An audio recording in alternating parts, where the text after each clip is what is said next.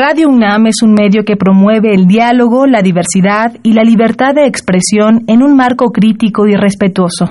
Los comentarios expresados a lo largo de su programación reflejan la opinión de quien los emite, mas no de la radiodifusora.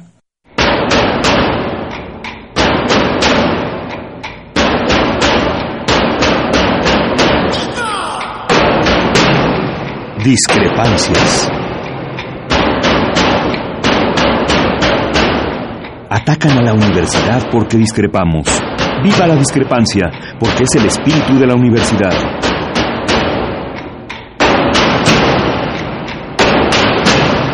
Martes de Discrepancias. Conduce Miguel Ángel Velázquez.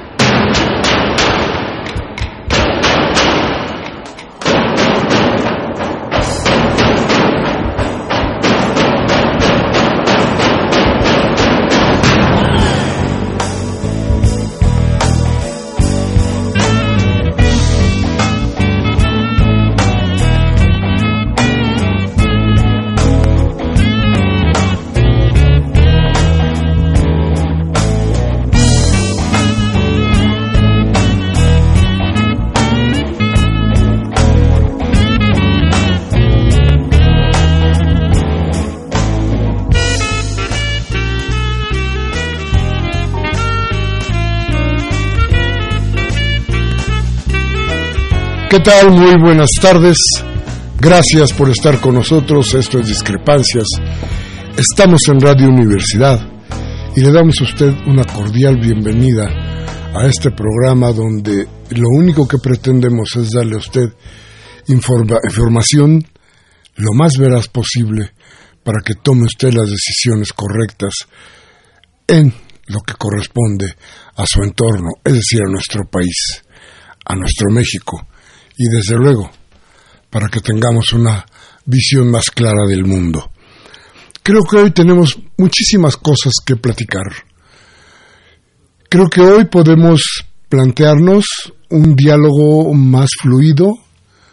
En cuanto usted nos llame, vamos a tener sus llamadas para poder estar dialogando constantemente. Pero, pero yo quiero que empecemos nuestro programa con otra idea, y déjeme decirle cuál. El próximo lunes se cumplen, se cumple el primer año de este todavía intento, yo diría que a marchas forzadas, con toda la intención del mundo, de cambiar un sino de desgracia de México para tratarlo de convertir en un futuro promisorio. Ganó hace un año no López Obrador, o no exactamente, o no únicamente López Obrador. Ganó muchísima gente, usted y yo seguramente, que votamos porque este país cambie su perfil, porque tengamos una idea diferente de nuestro, de nuestro futuro, por conseguir hoy lo que se nos ha negado durante los últimos 30 años por esta desgracia que se vino encadenando en los últimos 18. Entonces, de esto, de esto vamos a hablar largo y tendido. ¿Y usted, usted qué opinión tiene de esto que fue o que significa de todas formas un cambio, un cambio en la política de México? Vamos a ir entonces a un corte, les agradecemos como siempre su presencia aquí y desde luego nuestros teléfonos 5536 8989 y el A sin costo 01850 52 688. Díganos, ¿y usted cómo la ve? Vamos al corte.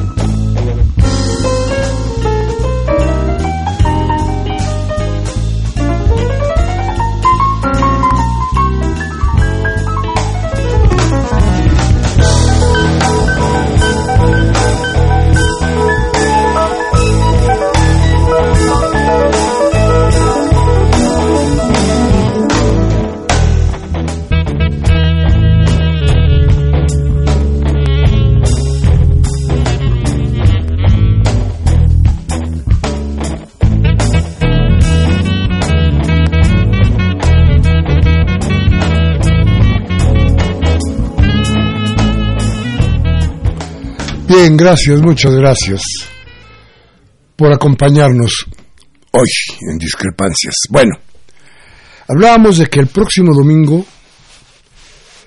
bueno, el próximo lunes se va a festejar el triunfo, el triunfo de Morena en las elecciones.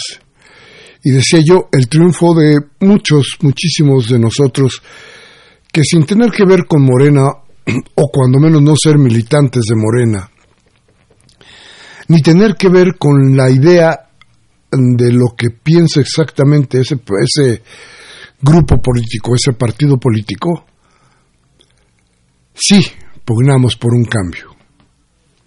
Elementos había muchos.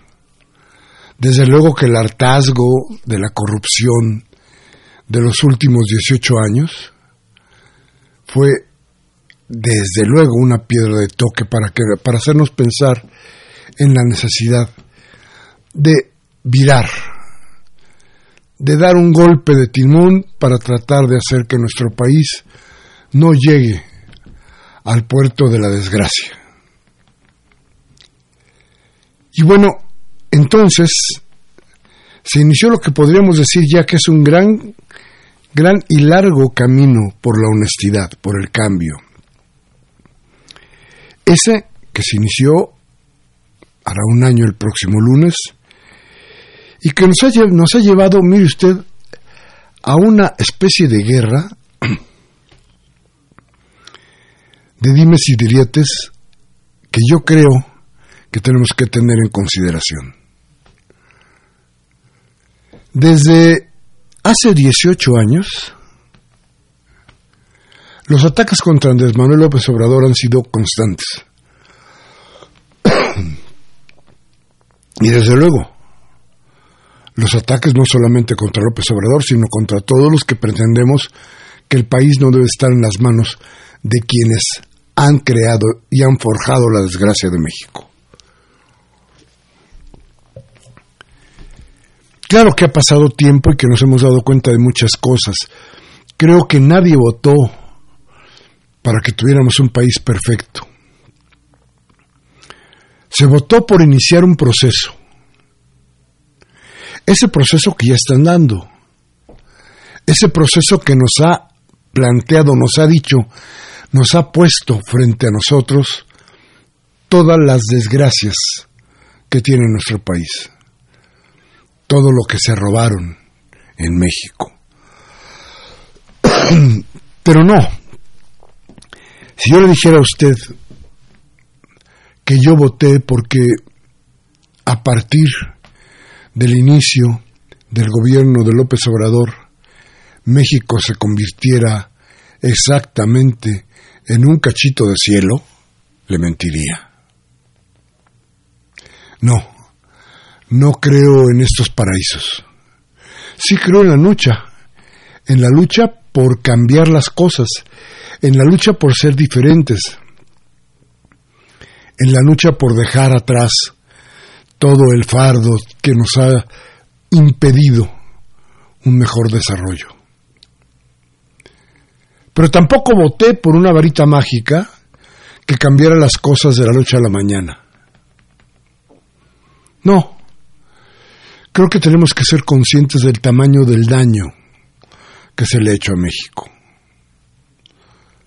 Se reconozca o no, dicho o no, México vive una crisis financiera tal vez como nunca antes. Fíjese usted las amenazas de todos los grupos financieros que manejan el mundo del mercado las amenazas de los grupos internos, que eran los grandes beneficiarios de la manera de gobernar del PAN y del PRI.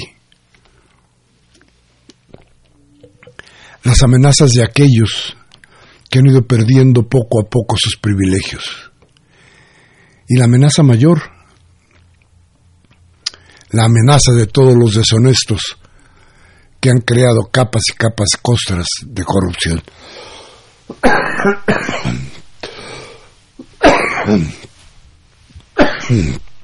Perdón usted. Pero le decía esto. Ay, ay, ay. Esto, por lo que estamos luchando,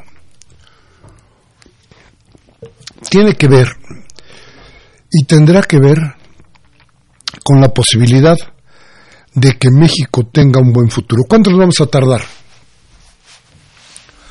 Creo que es la pregunta de muchos. No, no va a ser fácil. De ninguna manera. Pero entre nosotros lo que hay es terrible. Imagínese usted al loco que gobierna los Estados Unidos, amparado por todas las empresas que manejan el mercado. Imagíneselas. Imagínese usted la carga que tiene Andrés Manuel López Obrador, que hoy se da cuenta del tamaño del peso, del peso moral, del peso real, de todos aquellos que buscan a sus seres queridos que han desaparecido. Porque a final de cuentas Andrés Manuel está en el trabajo de hacer que se busque a la gente desaparecida, que se aclaren las desapariciones. Y eso, eso le tiene que pesar en el alma al presidente de la República. Desde luego que sí. Pero además de eso, le decía a usted, vea cómo está la situación económica. Pero además vea que la empresa más importante de México, Pemex, se prostituyó de la manera más terrible que pudiéramos imaginar. Que aquello de que las medicinas eran un alivio para nuestros, nuestros enfermos en el país, resultaron otra enfermedad para México por su corrupción. Creo que tenemos que tener en claro, tenemos que darnos cuenta hasta dónde, qué profundidad tiene todo esto de la corrupción, todo esto que es la herencia que dejaron los gobiernos panistas y priistas a México. Y todo esto porque, le voy a decir algo, la guerra que empezó hace 18 años en contra de Andrés Manuel López Obrador no ha terminado. Vamos a ir a un corte y vamos a regresar de inmediato a nuestros teléfonos en la cabina 55 36 89 y 89 y el da sin costo 01 850 52 688. Regresamos de inmediato.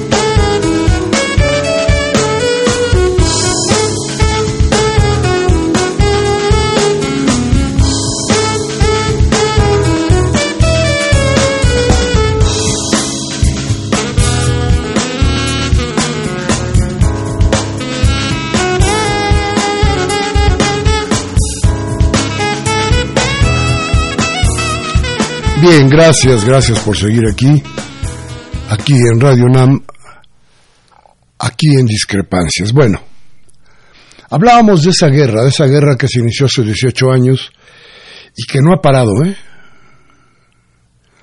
A ver, no ha parado el aparato de difusión, de publicidad de la derecha, de atacar a Andrés Manuel López Obrador y de atacar insisto, ¿a quién? Pues a la población que votó por él, a quienes de muchas maneras estuvimos de acuerdo en lo que planteaba y en lo que plantea Andrés Manuel López Obrador, aunque insisto, no se trata de, de aquí de ganar un pedacito cerca del cielo, ¿eh? No, no, no, no, no, vamos a poner los pies en la tierra. Y los pies en la tierra quiere decir que todo lo que sucedió tiene un costo.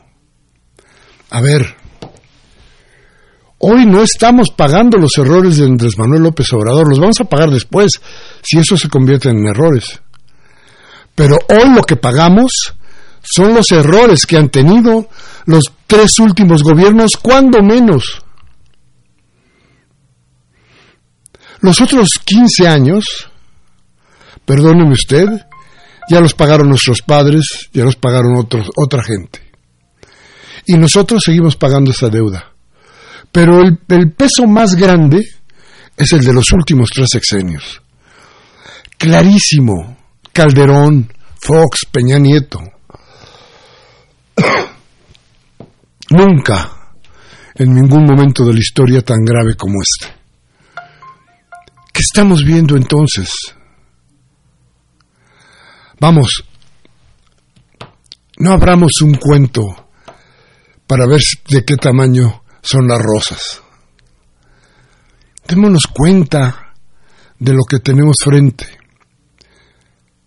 Y frente a nosotros lo que hay es un sistema de corrupción grandísimo que se apoderó de todo México en todos los terrenos. A ver, si usted voltea a la cuestión, decía yo, de la salud, se va a dar cuenta, por ejemplo, ¿por qué México, que era un país productor de vacunas, un muy importante productor de vacunas, de pronto dejó de producir? Ah, bueno, la respuesta es muy sencilla. Había que dejarle a la iniciativa privada que la iniciativa privada produjera esas, esas vacunas. ¿Cómo? Desmantelando lo que tenía México. ¿Qué fue lo que nos dijeron entonces? Que era más barato importarlas que producirlas en México. De ninguna manera, ¿eh? Porque además, a ver, fíjese usted, ¿cuánto nos costó el desempleo de toda la gente, por ejemplo, que estaba en esta cosa de las vacunas? ¿Cuántos mexicanos capacitados para esas labores abandonaron el país? ¿Cuántos más se quedaron sin empleo o tuvieron que subemplearse? ¿Eso no está en los costos? ¿Eso no se cuantifica en las finanzas de los, de los poderosos? Bueno, pues tal vez no. Pero usted y yo tenemos que tener claridad en el asunto. Y tenemos que darnos cuenta todos de cuáles fueron esos costos. Se desmanteló eso por ejemplo, la producción de vacunas. Pero también se deshizo Pemex. Y Pemex como un horror, ¿eh? Todos los días, ¿qué quiere que le platique? Todos los días sale una nota diferente planteándonos de cuestiones de los Oya. Y hasta donde no pudiéramos alcanzar a ver, hasta ahí llegó la corrupción.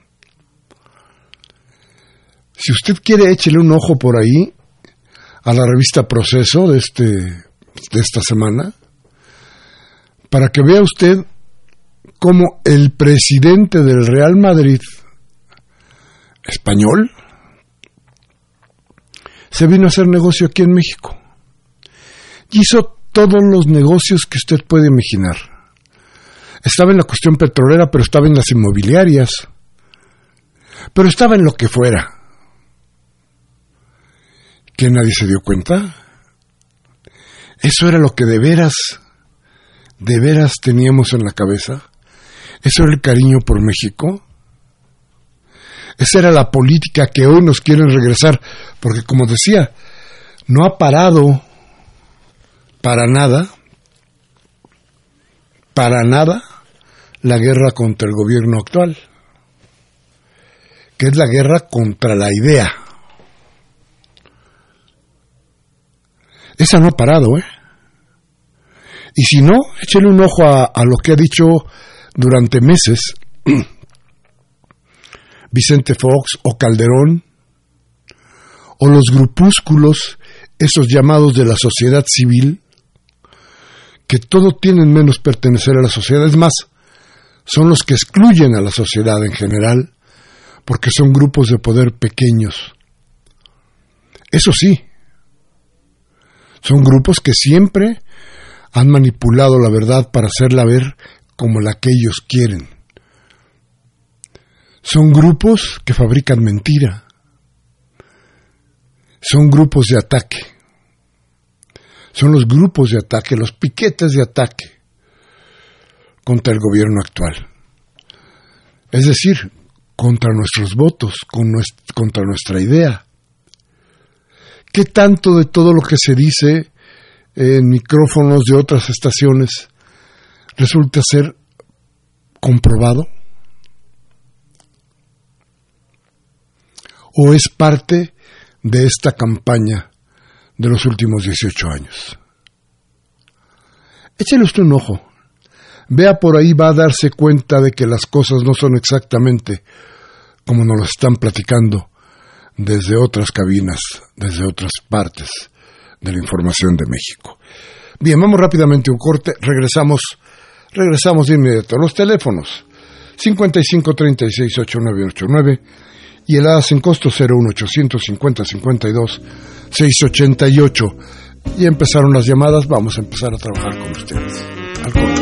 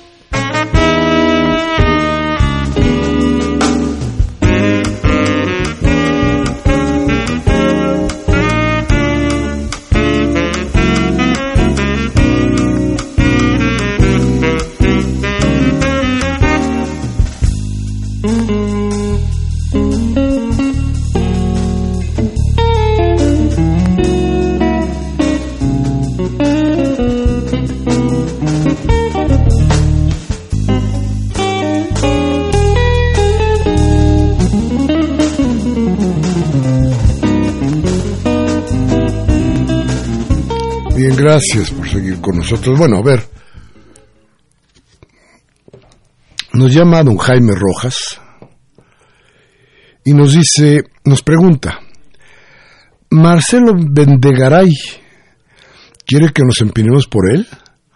Porque yo no creo que se incline por nosotros. A ver, déjeme decirle, este, si entiendo bien, lo que nos está diciendo es, eh, o lo que nos pregunta tiene que ver con la inmigración de Centroamérica a México o a Estados Unidos.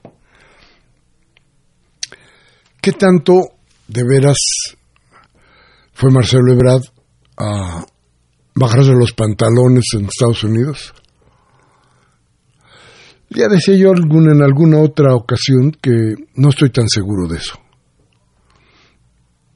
¿Qué tanto estamos obligados?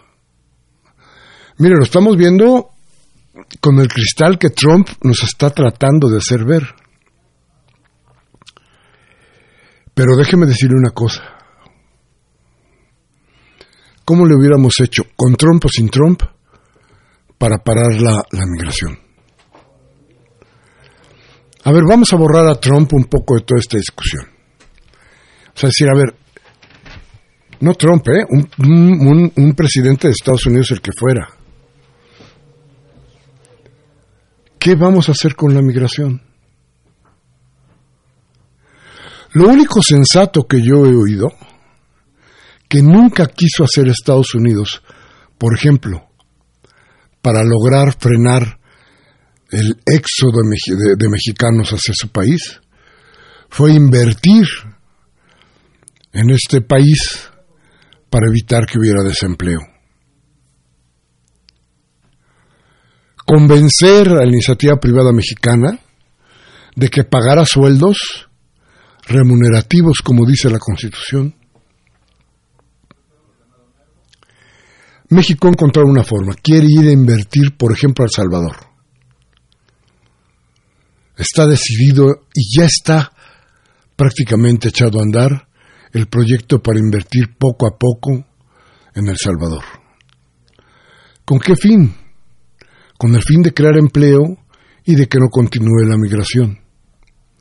Y luego, si usted me permite, y conste que no lo sé, no lo he platicado nunca con ninguno de los actores de este eh, problema, con ninguno, ni con Marcelo Ebrard, ni con Andrés Manuel López Obrador, ni con nadie que tenga que ver con esto. Pero me parece que, a ver, déjeme hacer el parangón. Estados Unidos no invirtió en México y dejó que siguiera que siguieran llegando mexicanos a Estados Unidos porque requerían de una mano de obra muy barata para financiar sus grandes obras y para que los grandes empresarios estadounidenses ganaran mucho más dinero que lo que significaba contratar a los propios habitantes de su país. ¿Qué pretende hoy México? A lo mejor algo tan perverso como eso, ¿eh? A lo mejor hay, hay tres proyectos allá abajo. Recuerda usted Dos Bocas, el, el Tren Maya y el Trasísmico. Cuando menos esas tres hasta ahorita. Que van a significar emplear a mucha gente, que van a, a requerir de mano de obra, a ver, ahí le va, ¿eh? De mano de obra barata porque hay que abaratar los costos porque México tiene una situación financiera bastante delicada. ¿De dónde va a venir esa mano de obra barata? Bueno, a lo mejor el campesinado mexicano decide ir a hacer esa obra. O tal vez no. Y tal vez sean los centroamericanos los que se ejecuten las tareas que se tienen que dar para esta construcción. O serán los centroamericanos los que trabajen el campo que hoy dejarían nuestros connacionales para unirse a los proyectos de Andrés Manuel López Obrador. De cualquier manera, lo que se requiere es una mano de obra barata que permita un desarrollo aquí, no para enriquecer a alguna firma importante en el mundo, que es lo que más coraje les da a todos, sino para, para hacer que el, el Estado tenga el suficiente dinero para seguir invirtiendo en las cosas que requiere el país para su prosperidad. Entonces, eso es lo que yo he oído que es lo más congruente, lo más, o que, o que, yo me imagino que es lo más congruente dentro de lo que está sucediendo del gran problema de la migración. Pero eh, le digo con toda confianza, este, mi querido señor Rojas, que no me gusta que esté la Guardia Nacional, que no me gusta lo que está sucediendo en muchas partes, pero que no encuentro, de veras se lo digo con franqueza, no encuentro cuál pudiera ser la idea alternativa que nos permitiera que esa migración le repito, piénsela sin Trump, llegar a México y causar a lo que está causando. No quiero decir que esté hoy en contra de la migración, aunque esté en contra de la Guardia Nacional. Pero estoy a favor de México, ¿eh? Y si toda esa mano de obra viene para que México sea mejor, bienvenida. Pero si no tenemos cómo mantenerla, va a ser un gran problema, un problema muy serio.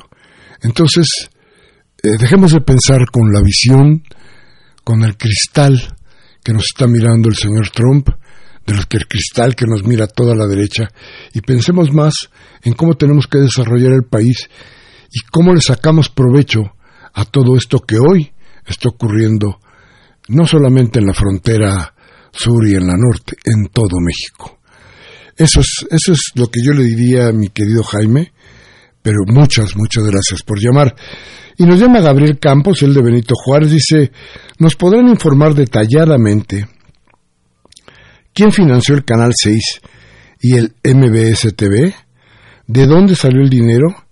¿Irán a declarar también los que no han pagado impuestos y los que han evadido del trío infernal Fox, Calderón y Peña Nieto? Igual que el excelentísimo ministro de Justicia Medina Mora, porque se ve que es el que, es el que gobierna la Suprema Corte. ¿Seguirán los golpes mediáticos seriales de los fifís? ¿Sabían ustedes que el dinero eh, costaba a las instituciones de educación se iban a nueve, a los nueve chayoteros de los periodistas. ¡Qué barbaridad! Sí, pues sí. Bueno, por partes, don Gabriel. A ver, ¿quién, quién es el dueño de, de MBS? Independientemente de cuáles sean los, las, em, eh, eh, ¿cómo se dice? Los, los asociados a la firma, el dueño o el accionista mayoritario se llama Joaquín Vargas.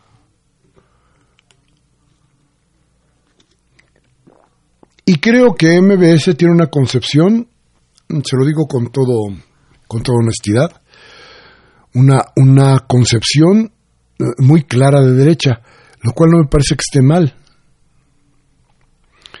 Al contrario, deberíamos de, escucharlo bien para saber qué están diciendo estos señores, porque no tiene usted idea de pronto de todas las salvajadas que se dicen en, en, la televisión y en el radio.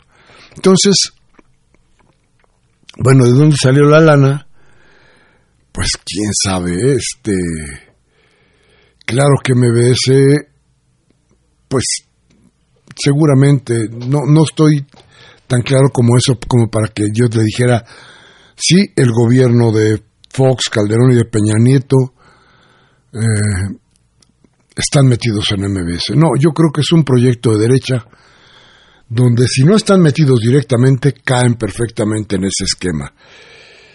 Pero no podría decirle que ellos sean los que dieran el dinero para que MBS se convirtiera en televisión. Además del radio, claro. Y bueno, lo de Medina Mora no tiene nombre. Este chaparrito se ha encargado, pero de veras, acuérdense ustedes de que era, desde que era este procurador. ¿Se acuerda usted que a él se le cayó aquel, aquel helicóptero en Paseo de la Reforma, donde venía el secretario de Gobernación? No, este chaparrito es de armas tomar, ¿eh? Hay que tenerlo mucho, con mucho cuidado, ¿eh? A ver, y nos dice también don Gabriel, dice que si van a seguir los golpes mediáticos seriales de los fifís. Pues sí, yo creo que esto, como le decía hace un rato, no ha terminado. Se inició hace 18 años, pero no ha terminado para nada, ¿eh? Para nada. Bueno, Rubén, Rubén Pinto de Catepec, hoy estuvo por allá Andrés Manuel López Obrador, y la queja general era el asunto de la seguridad. Creo que Catepec es un lugar de verdad que está sufriendo los embates de la violencia y de la delincuencia como ningún otro lugar, tal vez ningún otro lugar en el país, o quizá después de Tamaulipas pero Catepec tiene de verdad un problema serio de seguridad. Y don Rubén Pinto nos llama allá y nos dice un año que fue elegido López Obrador, pero no he visto beneficios, no se me ha solucionado eh, lo de mi pensión y tampoco mi demanda eh, contra el ayuntamiento de Catepec. A ver, déjeme decirle, don Rubén, a ver si luego nos llama y nos pasa sus datos. Yo no sé por qué esto de que de que no que no le han solucionado lo de su pensión. Eh, si es la pensión que prometió el gobierno, creo que estaba en vías de solucionarse. Este, si es la pensión de algún empleo, no tengo idea cómo. Pero, pero déjeme decirle, don Rubén, de veras que está difícil la cosa, ¿eh? De veras que ir, que ir quitando. Mire, déjeme hacerle un símil. Es como cuando se cae un edificio y sabemos que de ese edificio de muchos y muchos y muchos pisos, abajo hay gente con vida. Esa gente con vida somos nosotros. Ese edificio que se ha derrumbado parcialmente es nuestro país. Y esos que están buscándonos son de todas maneras la gente de López Obrador y López Obrador con ellos. No la voy a decir que todos trabajen al mismo nivel, que todos estén haciendo su trabajo de la mejor manera, pero todos están tratando de seguir la pauta que ha marcado el presidente López Obrador. Pero quitar losa tras losa de corrupción. Imagínese usted. Mire, parece que ya no es noticia que encontraron otro corrupto o otro foco de corrupción. Tal vez ya no sea noticia, porque es tan continuo que se volvió cotidiano, normal. Pero ¿sabe qué? Es cierto, ¿eh? Y desmantelar eso va a causar, bueno, mire, va a causar mucho disgusto, mucha desolación y mucho dolor a todos. Pero creo que es la única manera de hacer que las cosas se reviertan. Ojalá así sea, don Rubén, porque pues porque todos estamos en este país, ¿no? Dice don Arturo Mucio de Naucalpan, los cambios empiezan desde abajo y los medios obstaculizan la información. Mi mensaje es que la gente no se desespere, aún tenemos tiempo para ver los cambios y para construir un mejor país. Estoy absolutamente de acuerdo con usted. Don Arturo, fíjese que esa es la idea. Ojalá no nos cansemos, ojalá pronto empecemos a ver cosas diferentes y nuevas en nuestro país para que para que nos vuelva ahora sí como dicen por ahí el alma al cuerpo. Dice Julián Carrillo de Metepec. Ahora resulta que Fox va a marchar en contra de lo que él mismo generó y que generó Salinas, Cenillo, Calderón y Peña. Muchos saludos. Fíjese que sí, parece que están tratando de hacer alguna marcha. digo, si es si Fox encabeza una marcha, pues será la, la marcha por la estupidez, ¿no? No puede haber de otra cosa hablando de este señor, pero déjeme decirle que frente a ello, yo, además yo espero que están tratando estos señores, y mire, tiene que ver con la, llamada anterior, que decía cómo está la información. El momento es difícil, es el momento de arranque. Entonces lo que quieren es aprovechar ese momento antes de que se den que se dé ninguna buena noticia, antes de que las cosas empiecen a mejorar, se trata de qué? De desprestigiarlas todas de hacernos ver que esto no funciona. ¿Para qué? Para tratar de llevar agua a su molino. Es la derecha. A ver, téngalo claro, no importa con qué siglas venga. Es la derecha. Tenga cuidado. Ya nos llenaron de sangre, ya nos llenaron de deuda, ya nos llenaron de vergüenza. Esa es la derecha. Y esos son los que van a marchar el domingo me parece. Dice Quetzalcoatl Bisuet de Coyoacán que contrariamente a lo que cree López, me refiero, me parece, don Quetzalcoatl, que se refiere usted al presidente del país, ¿verdad? De México. Dice, no será con la Guardia Nacional con lo que se radique la violencia a diferencia de la policía judicial que sí estaba cooptada en cuestiones de criminalidad. ¿Qué opina al respecto? ya lo he dicho muchas veces, don Quetzalcoatl. A mí me parece que la Guardia Nacional es un, elemento más, otro elemento dentro de todo lo que está sucediendo en el país para tratar de calmar la violencia. A ver, es la represión que tiene la Guardia Nacional, pero son todos los sistemas que se han elaborado y que se tienen perfectamente bien tejidos para tratar de ayudar socialmente a quienes no tienen, a quienes están más cercanos a delinquir. Esta red de servicios sociales, de programas sociales, está tratando de impedir que la gente vaya a la delincuencia. Yo sé que no, no nadie vive con lo que se da o lo que dé el gobierno para que la gente eh, piense un poco menos en la, en la violencia y se desespere un poco menos. No, tampoco esa es toda la solución. Tampoco lo es la Guardia Nacional. No, tendrán que venir nuevas leyes, formas diferentes de hacer gobierno, que es lo que se está buscando ahora, para que las cosas vayan mejor. Lo que sí le puedo decir con toda seguridad, don Quetzalcóatl, es que no podíamos seguir como íbamos. Eso estoy seguro. Dice don Manuel Munguía, don Manuel, ¿cómo está? Un abrazote.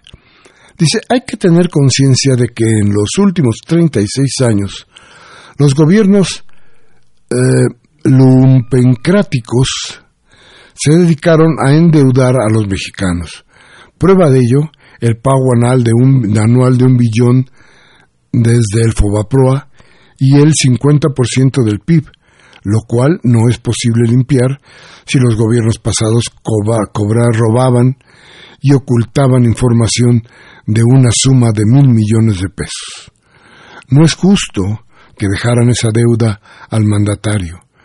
No es posible que nosotros pensemos que ésta se pueda limpiar en unos días si hemos vivido bajo un populismo autoritario y esos ataques solo buscan destruir a la nación. Nada es más importante que la nación y ésta se compone de tres elementos, territorio, pueblo y gobierno. Esto no puede disolverse por el capricho de los neoliberales que destruyeron a la nación, arrebatándole a México las únicas joyas que aún poseía, Pemex y CFE. Apoyemos a nuestro mandatario, no lo dejemos solo, nos dice don Manuel. Muchas gracias, don Manuel, como siempre. Emilio Avilés dice, me congratulo con los comentarios, muchas gracias. Dice, muy buen programa, pero tiene muchos cortes. Dice, le entrego todo mi respeto.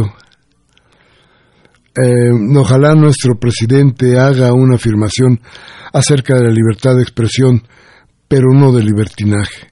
Para una cuarta transformación se requiere hacer lo que sabemos y lo que ponga en su lugar al señor presidente de los Estados Unidos. Mire, don Emilio, además de que le agradezco muchísimo sus comentarios, déjeme decirle algo más. A ver, ¿sabe qué pasó en la última elección?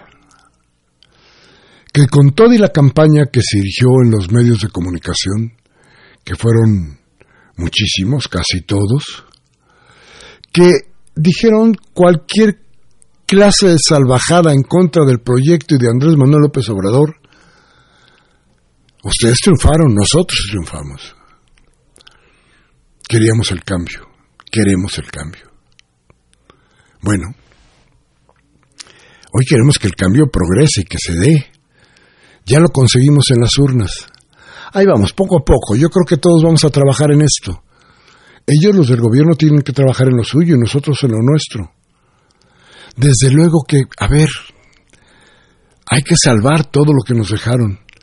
Es decir, le voy a poner otra, una metáfora peor que la que le puse hace un rato. ¿Sabe cuántos kilos de ropa sucia están metidos en el en, en, los roperos del gobierno? No, hombre, toda. Hay que lavarla primero, ¿eh?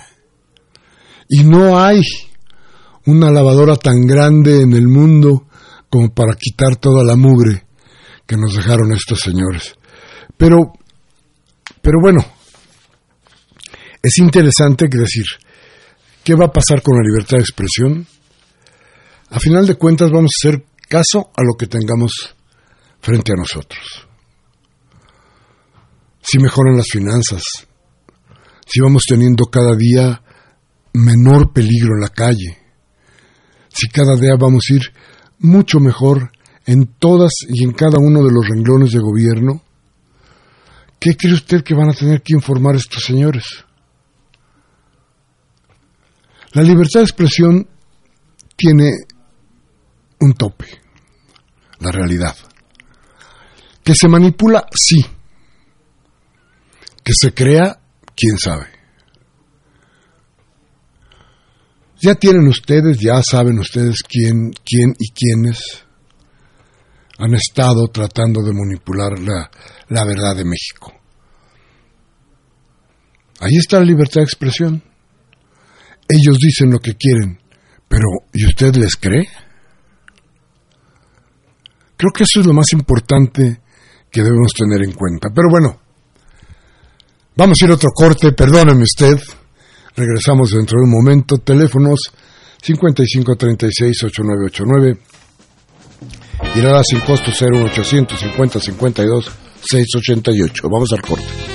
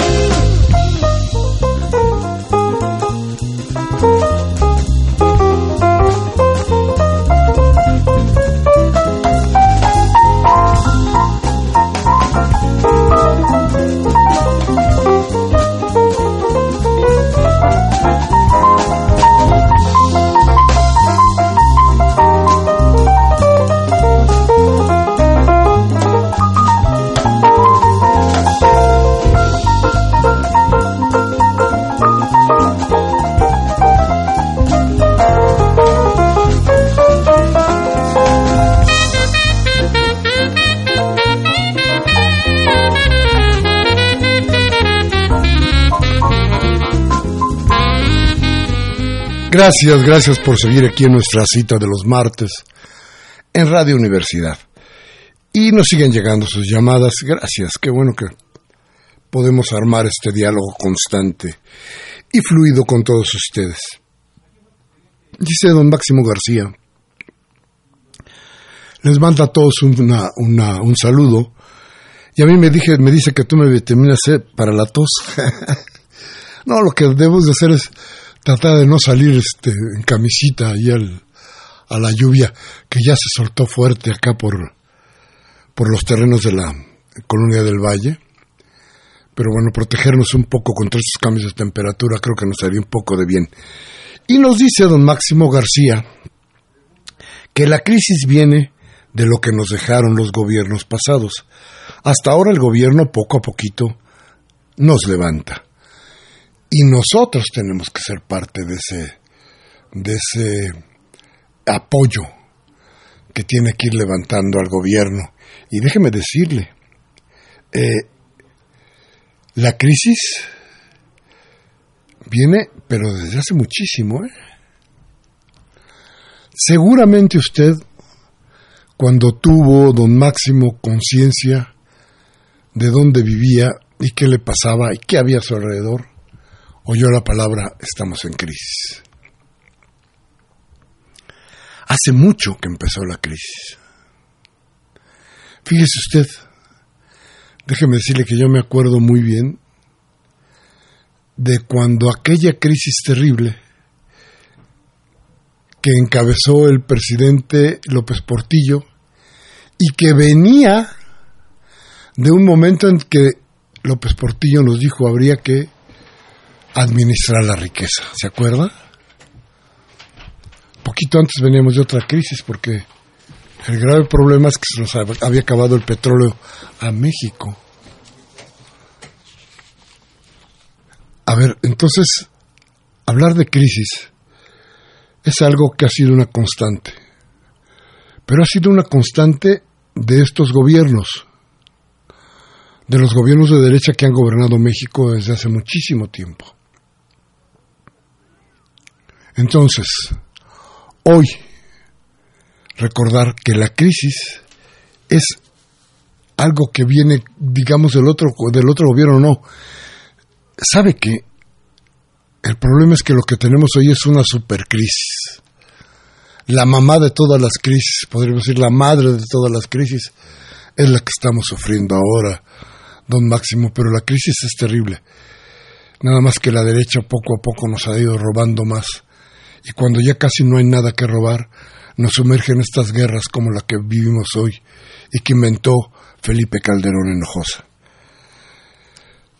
Karen Dam nos llama, doña Karen, como siempre, un abrazo fuerte, muy fuerte.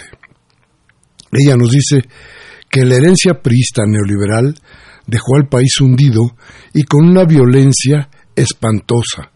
Nosotros, los que somos diferentes, debemos sacar al país adelante. Eso es exacto. Doña Karen, fíjese que sí. Y hay en nosotros también la responsabilidad que tenemos de habitar México y de estar seguros que en México tiene que darse un cambio importantísimo para que podamos estar mejor de todas formas. Y nos dice Enrique González de Catepec, ¿ya le liberaron las cuentas a Emilio Lozoya?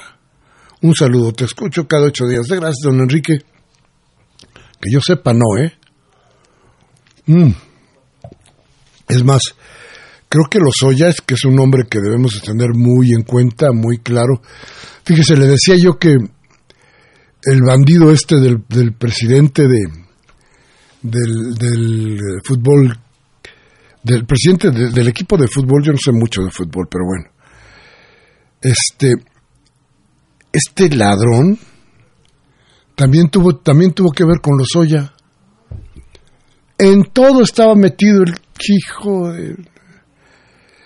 Este, entonces, todo eso, todo eso hasta, hasta, hasta en el Cruz Azul, digo en el Cruz Azul, en el fútbol, digo que yo no sé mucho de toda esta cosa de los, de los, este, del fútbol, pero Híjole, sí, sí me da mucho coraje ver lo que pasa con el país y ver lo que hicieron los gobernantes con todo esto. La verdad sí me, me, me enferma nada más de saberlo. Mire, ¿sabe dónde pegaron más? Y pegaron muy fuerte. Déjeme decirle. ¿Sabe dónde? Por ejemplo, en el Poder Judicial es el poder más grande de México. El número de gente que trabaja dentro de las cortes y toda esta cosa, incluyendo la Suprema y todo lo demás, es inmenso, mucho más grande que el de la presidencia de la República, mucho más grande que el poder legislativo.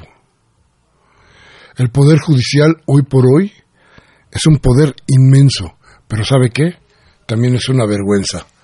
Déjeme darle un dato nada más para que tenga usted idea de cómo están estas cosas. ¿Se acuerda de que hubo una terrible balacera en Tlalpan exactamente hace una semana? Que ahí se agarró un tipo que se llama, o que le dicen el Trompas, que había matado a una pareja y a su bebé. Bueno, agarraron a nueve. A nueve que se habían agarrado a balazos. ¿Qué cree? Seis de los nueve ya están libres. ¿Por qué cree que están libres? Que porque un juez dijo que no se les había apresado con el debido, con la, con la cuestión debida, con la ley en la mano. Fíjese nada más el daño que ha causado un poder judicial pervertido por el dinero, pervertido por el poder.